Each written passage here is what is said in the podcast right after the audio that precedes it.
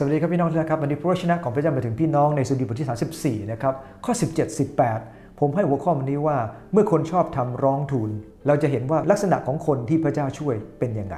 นะครับผมอยากจะอ่านจากพระคัมภีร์ตอนนี้ก่อนนะครับ เมื่อคนชอบทำร้องทูล พระองค์ทรงสดับ และทรงช่วยเขาให้พ้นจากความยากลำบากทั้งสิ้นของเขา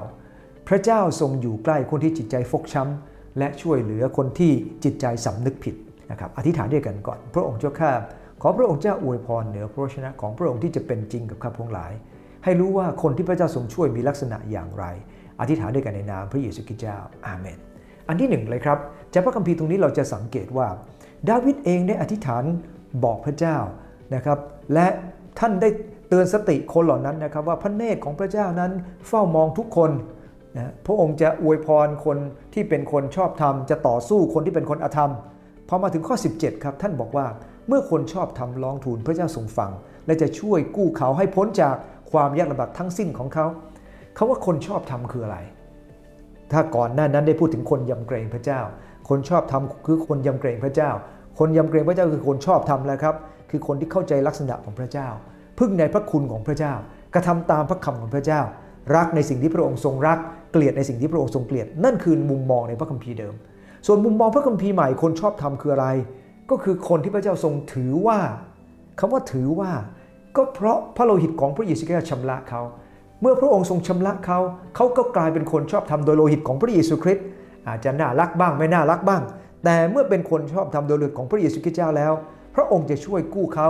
แน่นอน เพราะเราเขาลือลูกของพระเจ้าแล้ว แต่ถ้าเราทำชั่วทำไม่ถูกต้อง พระเจ้าก็จะตีสอนเราตามขนาดในพระคัมภีร์ตรงนี้ในข้อ 17 บอกว่า เมื่อเขาตกในความยากลำบาก ข้อ 18 บอกว่าคนที่หัวใจสลาย คนที่ท้อแท้สิ้นหวัง คนที่หัวใจแตกสลายหมายถึงอะไร อันแรกนะครับมันมีความหมายถึงการถูกบทขยี้นะครับอันที่ 2 เป็นภาพเป็นผุยผงเลย คนที่ติดตามพระเจ้า ในบางครั้งเราเหมือนกับโดนปัญหาขยี้เรา จนเราเองนั้นไม่รู้จะหันไปทางไหน เหมือนจะกลายเป็นผงแล้ว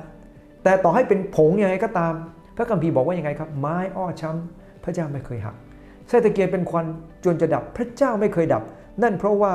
เขาคือคนชอบทำเมื่อเขาเป็นคนชอบทำในสายพระเนตรของพระเจ้า เขาดำเนินชีวิตตามคำของพระเจ้า เขาเป็นคนที่พระเจ้าทรงไถ่เขาเมื่อเขาทำผิดนะครับ พระเจ้าก็จะลงโทษเขา แต่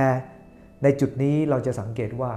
คนที่เป็นคนชอบทำเมื่อเขาติดตามพระเจ้า พระองค์พร้อมจะช่วยกู้เขาจากความลำบากทั้งสิ้นของเขา ทั้งสิ้นหมายความว่าอย่างไรครับ ทุกเรื่องทุกอย่าง อันที่สองช่วยคนที่กลับใจครับ คนที่กลับใจคืออะไร 1971 ได้บอกว่าช่วยคนที่จิตใจสำนึกผิด ในคิงเจมบอกว่าช่วยจิตใจสำนึกผิดให้รอด ในฉบับแคทอลิกใช้คำว่า ทรงกอบกู้ผู้มีจิตใจสำนึกผิด ขณะเดียวกัน ฉบับบางฉบับก็ใช้คำว่าช่วยคนท้อแท้สิ้นหวัง แต่ขอบคุณพระเจ้าครับ ในคำคำเดียวกัน มันได้อธิบาย 2 กลุ่ม กลุ่มหนึ่งก็คือคนที่เจอความยากลำบาก อีกกลุ่มนึงก็คือคนที่ทำบาปแล้วก็กลับใจใหม่ พระเจ้าช่วยทั้งสองคนครับ ทั้งคนชอบทำที่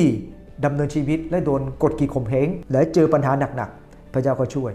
แต่อีกอันหนึ่งครับคือคนที่เป็นคนชอบทำแล้วก็กลับใจใหม่ทำผิดพลาดแล้วก็กลับใจใหม่ พระเจ้าพร้อมจะช่วยเหมือนกันครับ ในภาษาอังกฤษหลายฉบับใช้ว่า contrite heart หมายถึงจิตใจที่สำนึกผิด ไม่ใช่แค่เจ็บปวด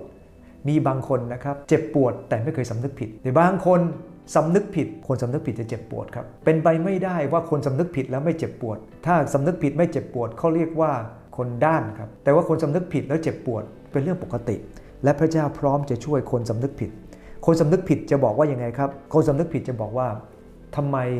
ข้าพระองค์จึงทำลงไปได้ ขณะเดียวกันคนที่ไม่สำนึกผิดอาจจะเจ็บปวด แต่เขาจะพูดว่าทำไมถึงทำกับฉันได้ คนเหล่านั้จะมองแค่ตัวเอง แต่ไม่มองถึงสิ่งที่ตัวเองทำลงไป วันนี้ขอพระเจ้าทรงช่วยเหลือเราครับ เพราะพระองค์พร้อมจะช่วยเหลือคนชอบทำพระองค์ช่วยเหลือคนกับใจ อธิษฐานด้วยกันครับ ข้าแต่พระเจ้าขอให้ข้าพเจ้าเป็นคนคนหนึ่ง ที่เป็นคนชอบทำทำตามคำของพระเจ้า เป็นคนที่อยู่ในวิถีของพระองค์อยู่เสมอ ขณะเดียวกัน เมื่อหลายทำผิดและต้องกลับใจข้าพเจ้าก็เชื่อว่าพระองค์จะทรงช่วยข้าพเจ้าหลาย ให้ข้าพเจ้ากลับใจอยู่เสมอ ไม่ทำตามใจของตัวเอง เมื่อผิดพลาดก็ขอพระเจ้ายกโทษให้ และดำเนินชีวิตใหม่ตามคำของพระองค์อธิษฐานในนามพระเยซูคริสต์เจ้าอาเมนเจ้าพรครับ